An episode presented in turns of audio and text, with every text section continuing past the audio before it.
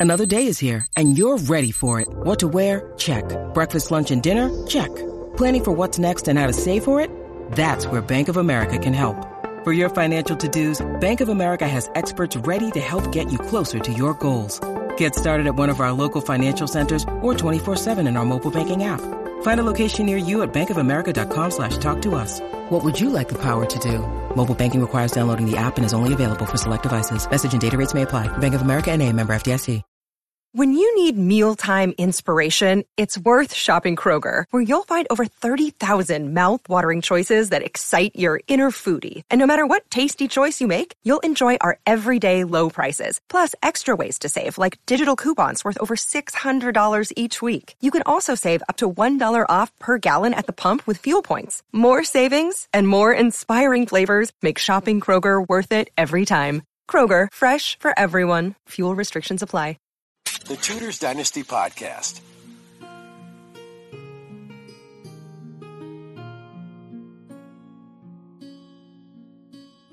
Welcome to this very first episode of Tudors Dynasty series on Mary I, England's first crowned queen regnant, hosted by me, Johanna Strong.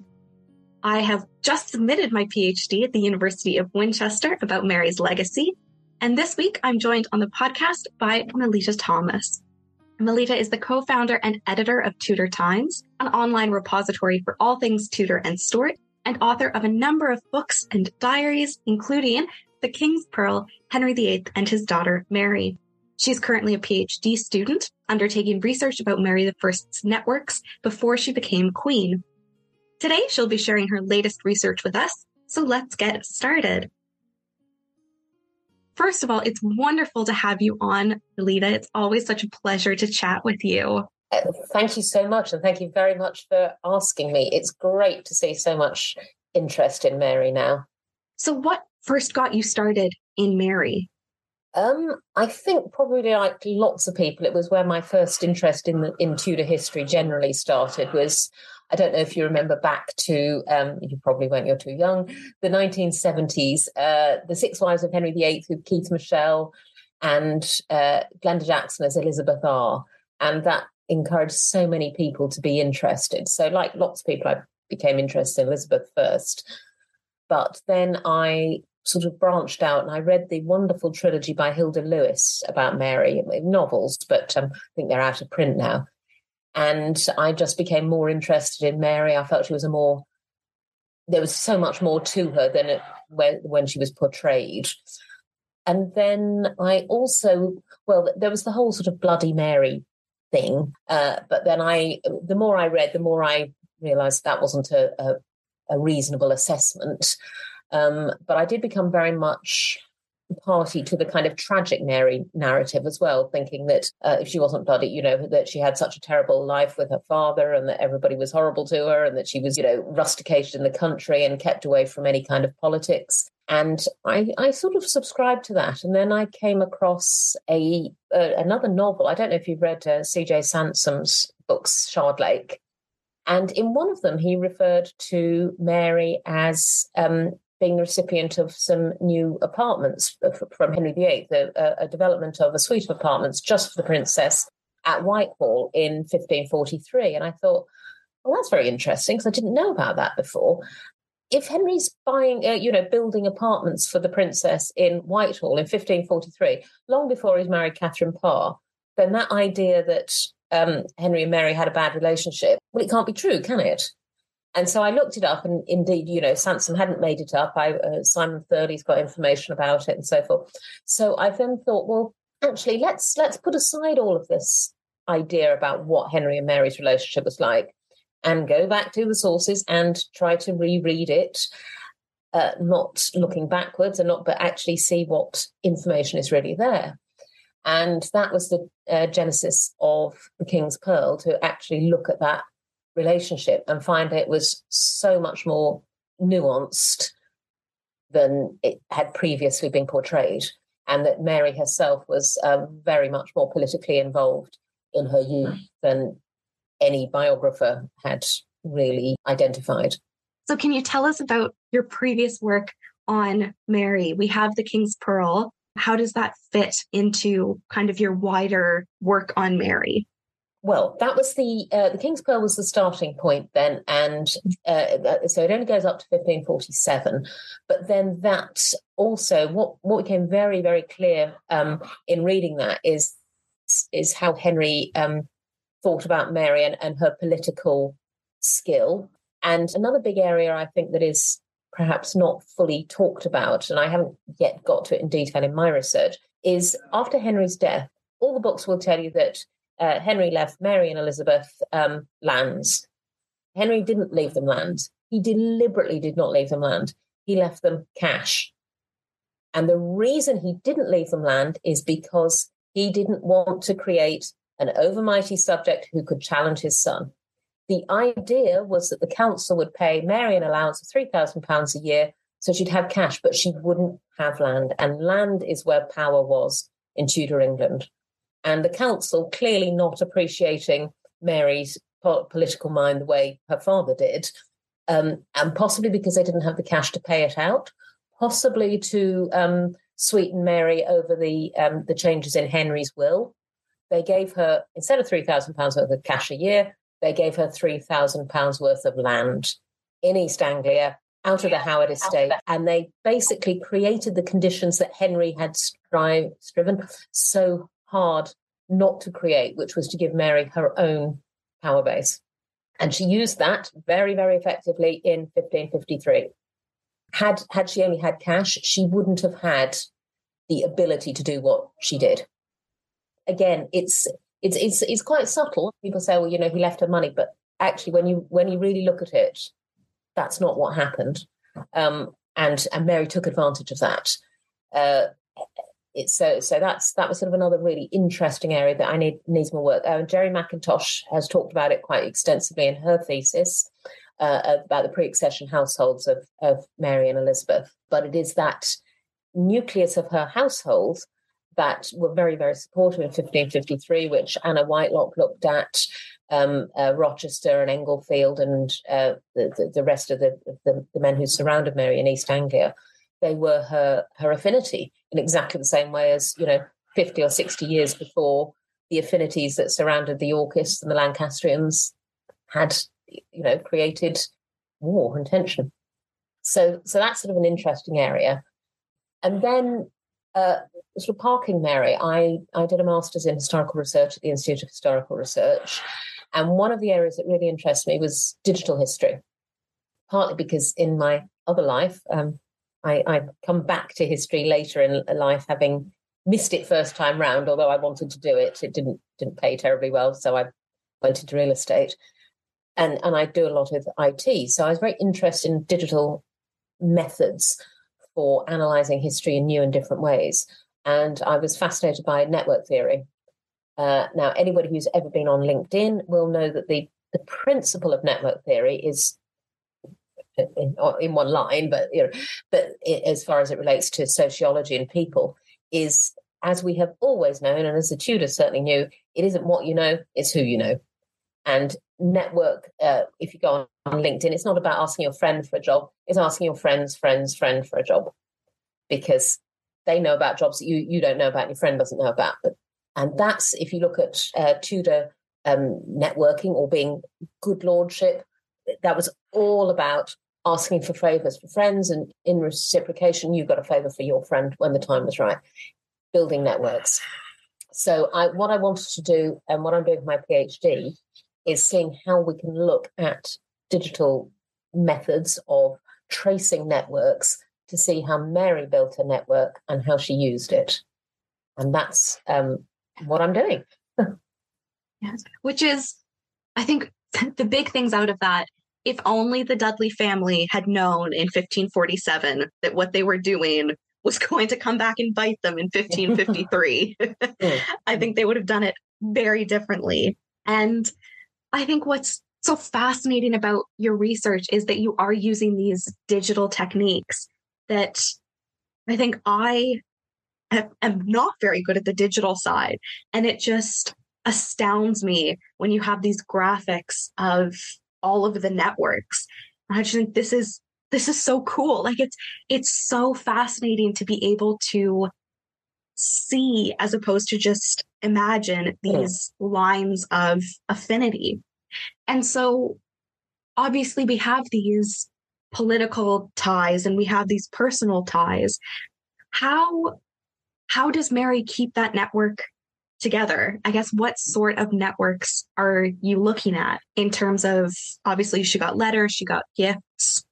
What all is in this? That's the I mean that's the interesting about it. And this is where network theory you have to be very careful to understand what you're what you're looking at because uh, network theory in, in in history it's nearly always done using letters and Ahnert and Ahnert have done a load of stuff about the from state papers but of course, you're then privilege, privileging a relationship where you can see a see a letter because that creates a you know you, you it doesn't tell you about relationships where they live next door to each other, but there's no evidence. So you always have to be careful about that.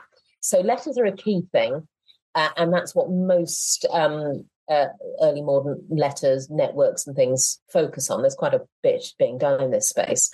But to get away from that single thing, I'm looking at gifts. I'm also looking at uh, offices. So, how did Mary reward her followers after she became queen? Who got what offices? How can I see? Have, uh, you know, are they people who were already in the network, or are they new people? But one of the surprising things, or one of the interesting things, because of course, you know, with most research, you're not really necessarily discovering lots of new things, but you're seeing a different perspective on information. So we know, of course, that uh, uh, many of Mary's councillors and officers had previously worked in uh, Edward's regime, in Henry VIII's. But actually, when you look at uh, people like Bonner and Gardiner, they started with Wolsey. So you can you can trace this, and you can almost see that you know there is clearly a career civil service here, quite apart from you know who the monarch is, as these more talented men move from master to master. So Cromwell goes from um, uh, Wolsey to, to Henry. Uh, Wriothesley goes from uh, from Cromwell to Henry, and then dumps Cromwell. Uh, so so you can see these people moving about. So yeah. So how did Mary keep it together? You know, by by reward basically, because that's that's where power is in in then, and that's where it is now. It's you know who can you give a job to? Uh, you've only got to look at one. You know, the modern cabinet. Who's going to be in? Who's not going to be in? It's it's all very i mean it's all very similar. We don't cut their heads off anymore but but the, but the principles are very similar. So uh, uh, but another really interesting and i think you might want um, valerie Schutte will tell you perhaps more about this is also looking at book dedications. That's another form of linkage. Uh, not necessarily in the sense um, that it's it's person to person because you can't always assume that just for somebody dedicated a book to mary that she knew them or cared about them or had any interest in the book but what you can look at is is sub subgroups. So, for example, I just came. This is a new piece of information to me recently. Um, uh, Lord Hussey, who was Mary's um, I don't remember, con- controller of the of the household, uh, just before the before her household was broken up in 1553, and he, he was later executed in the Pilgrimage of Grace. But he commissioned an abbot, um, sorry, not an you were the confessor general of the Abbey of Syon to do some translation work for him of a particular book. But again, it was it was about the this the, the monks of Syon were interested in reforming the church, but not in quite the same way as the evangelicals were. They had a different vision of how the church could be reformed and transformed, which is perhaps similar to how Mary and Pole looked at it uh, in, in the 1550s. So, um, so you, you start to see how you know Mary didn't necessarily, although she was very keen on the Abbey of Syon, and it was one of the ones that she refounded. So that's an area, another area to look. Although you, you can get lost down all these rabbit holes, but book dedications also, when you see who wrote to her and what they dedicated to her and the types of work and who they all were all linked to, can be very interesting as well. I think the, the key thing it tells us about Mary is that she was absolutely slap bang in the centre of political life. And that the idea that she, you know, was rusticated in the country and spent her time in her prayers was just is just not not true. And the fact that Carew and Bryan and um, and Browne actually thought it was worth uh, getting involved in the question. I mean, it was it was political in the sense they probably thought that um, you know it's it's to do with our old uh, friend the the rivalry between France and and Spain. I mean, that's Mary's whole life is about the rivalry between France and Spain. Um, if they were supporters of the imperial alliance, then they wanted Mary to be treated well, quite apart from what they might have thought about it personally. Uh, but she was um, she was an important political figure in Europe at the time, and no matter how much Henry pronounced that she was illegitimate, nobody else thought so, and so he was always again nervous that she could challenge Edward, and she never did challenge Edward. But I always wonder what would have happened if there had been, and I don't think she'd have challenged any sons, but if, say, for example, Catherine Parr had had a daughter. Now, uh, uh, according to the Act of Succession in Henry's will, that daughter would have come before Mary. Whether she would have accepted that, I don't know. Interesting yeah. question. Yes. Never know. I think, especially, yeah, as you say, she never challenged Edward's kind of legitimacy as the heir, no. um, even though she certainly was not a fan of his religious policy. No. um, but that it it changes when kind of daughters are in the picture. Yeah. Of, yeah.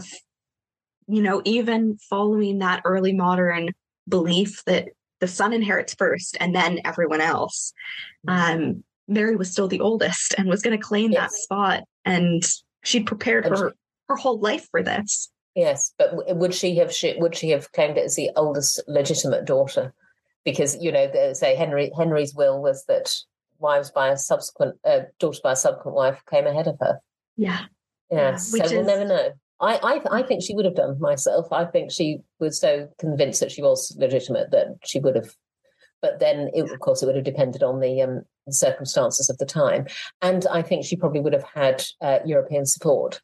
But whether that would have been enough, but anyway, what might have been. the historical what ifs.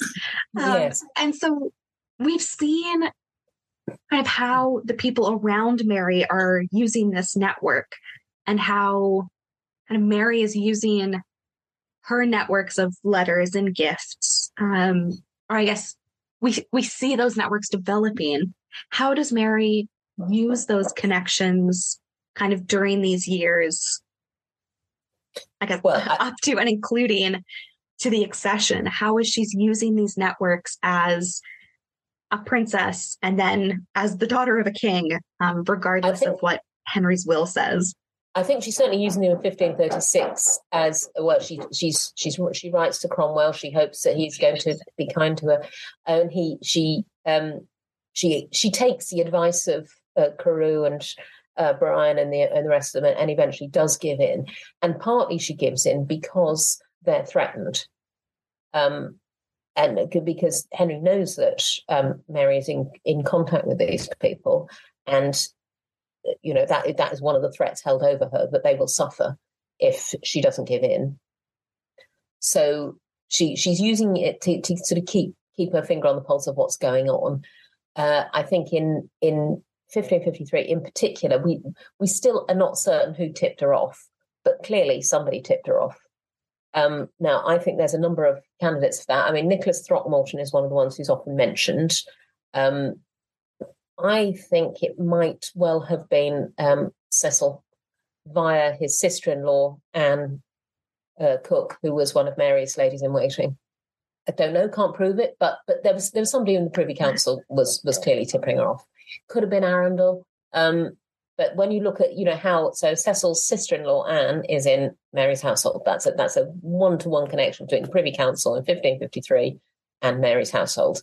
It could have been well. There's there's another theory that it's a, a goldsmith of London, and Mary, as we know, um, loved loved her jewelry. Um, so he could have tipped her off. Uh, so, so, but she uh, she's using it in 1553 because she she's primed and ready to go. Um, Edward Hastings. Uh, she he's one of the first people she calls to her side, but you you you can't. I haven't found their where they first start connecting yet, but clearly that that she she writes to him straight away suggests that she's been building up a relationship. Um, and then they had the others use it, of course. Uh, Jane Guildford, Duchess of Northumberland, and Frances Brandon. You know, they they come running to Mary and say, you know, please let my husband go free. I know he, I know he tried to capture you and murder you, but you know, hey, can we put that aside because we've been friends for a long time? it's all in the past. Yes, we, you know, we used to send each other gifts, and um, so so they used the network. Um, Mary Brown, wife of Lord John Grey of Pyrgo. Now, Mary Brown was this is she was probably the sister of Anthony Brown, though there are two Mary Browns, so it's a bit confusing. But the the one who was married to Lord John Grey of Pyrgo. Now, Lord John Grey was uh, Jane Grey's uncle, uh, brother of the Duke of Suffolk. But of course, they were all Mary's cousins, so she knew them. But Mary Brown had been one of her earliest um, ladies in waiting, goes into the household again after 1536, marries Lord John Grey, and pleads for him after Wyatt's rebellion. And he is actually spared, although both um, the Duke of Suffolk and their other brother Thomas are executed. So it's it's very much a quid pro quo.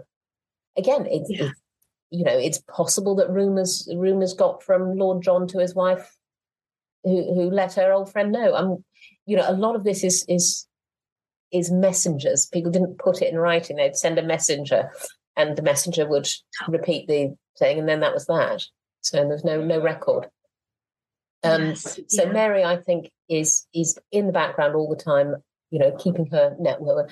Uh, when um, Seymour is Duke of Somerset, she she trades very much on the fact that they've been friends for a long time to not be forced into um, in the 1549 prayer book. Um, they've clearly been friends since Jane Seymour's days. Lots of presents. Um, she dines with the Seymours.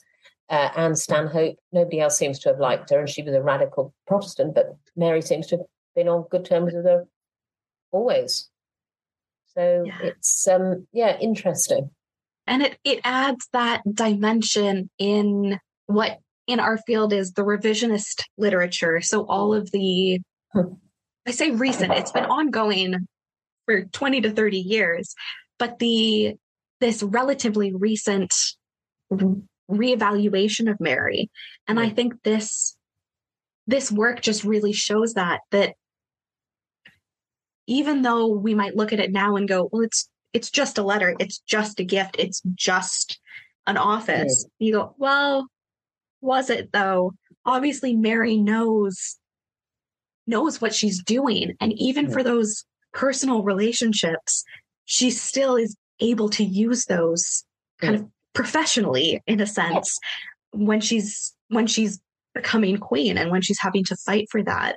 And i think it's an incredible display of just her intelligence and her determination. And i think everything that all of the air quote bloody mary supporters Hmm. say oh mary wasn't all of these things and i think this just shows she was She, she was just, eh, you know, I mean, I, not, I don't subscribe to the bloody theory or the tragic theory, but Mary was just like all the others. She was, you know, she was just as politically savvy as any of her, any of her family, um, just determined to have her own way. Just, I mean, you know, just as bloody in, in a, in a sense, in that they, they were, they were a ruthless bunch, and Mary was as politically clever as as any of them were, and as politically engaged. I mean, she had uh, you know that Mary's tragedy is is that she, she died so young. Uh, the, you know, it, it would have been very different had she lived longer. Um, but you know, it, as, as other people have said, if if you cut off Elizabeth after five years, you, you know what have you got? So that that's that's where we never saw it really come to to fruition what she would or could have done because she knew how to manage power. Yes, absolutely. Absolutely. And I guess in looking at all of this, what is the most interesting piece you've found so far in your research? Um, I think one interesting area is I think the the surprisingly warm relationship between Mary and Cromwell, and also I would I, I think I, Cromwell is being presented very much as a you know the constitutional change Elton's theory about the you know Tudor Revolution government and that Cromwell was a you know constitutionalist and what have you, and that he created the power of Parliament. And I think looking at how Mary handled power, she took a lot of she learned a lot from Cromwell. So, you know, Mary Mary is his true heir in a sense, in that everything she did, she did through Parliament. She didn't come in 1553 and say, um, I'm the legitimate heir because I am the oldest daughter after Edward, and it's therefore, uh, you know, a traditional common law. She didn't touch that. She totally based her claim on the 1544 Acts of Succession. When she um, she comes to the throne, she says, "We're not going to change religion until an order for, has made, been made in Parliament. I'm not going to marry Philip until you are all agreed that it's a good treaty." She absolutely copied Cromwell's activity in doing everything via Parliament. Yeah. So I think Which- that's an interesting Yeah. aspect. And you start to see because you start to see how often Mary and Cromwell corresponded. Yes. Um, it's that connection that is obvious when you're looking at it, but is Hmm. one that I don't think a lot of people would have guessed at, especially No. given their relationship at the time. Well, what we perceive to be their relationship at the time, but Yes. actually, there is nothing that I have seen that suggests they ever had anything but a positive relationship. And now that there is a whole, you know, I mean, Tom Cromwell's always been portrayed as Anne Boleyn's creature, but actually, a lot of the current thinking now is that they weren't that close. You know, who, who knows? Um, but he certainly, he certainly does push very hard in 1536 for her, a to to you know um, bend bend the knee, so to speak, but also um, you know he he, did, he didn't have to he didn't have to stick his neck out to to facilitate the reconciliation, and he clearly did. Uh, and throughout the rest of um, his life, Mary writes him quite frequently. He writes to her. He gives her gifts. He sends her horses. So they, they seem to have a, a, a positive relationship, um, and it's certainly not what what one would necessarily have expected. How she then felt about his involvement in um, dispatching the, her, these other people that she was very attached to, you know, um, Montague and Lady Lady Salisbury and so forth, might explain why she was so ill in 1539. To you know, the the the stress must have been terrible at that that period. Yeah, that's enough to make any of us ill, let Yeah. alone someone who has, by birth, health. such a, a high position. Yeah, Yeah. And so I guess that leads us perfectly into the last question that I have for you.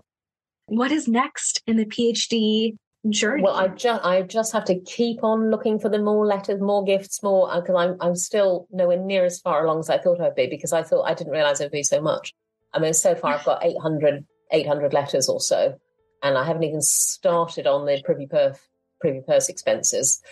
So yeah, more reading, more networking. yes. But I mean, it's yeah, and of course you can never come to the end of it. But so you have to be, have I have to sort of be a bit judicious about what I what I do. But um, but yeah, well, I'll look forward to hearing it in future maybe podcasts, conferences, yes. all of the all of the usual places. Yeah.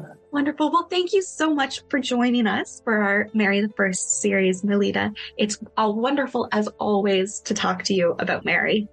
Thank you, Joe, and thank you very much for inviting me. My pleasure. We'll look forward to having everyone back for our next episode coming soon. Thanks for listening to this episode of the Tudors Dynasty Podcast. You can follow and support the Tudors Dynasty Podcast on Facebook, Twitter, Instagram, and Patreon at Tudors Dynasty.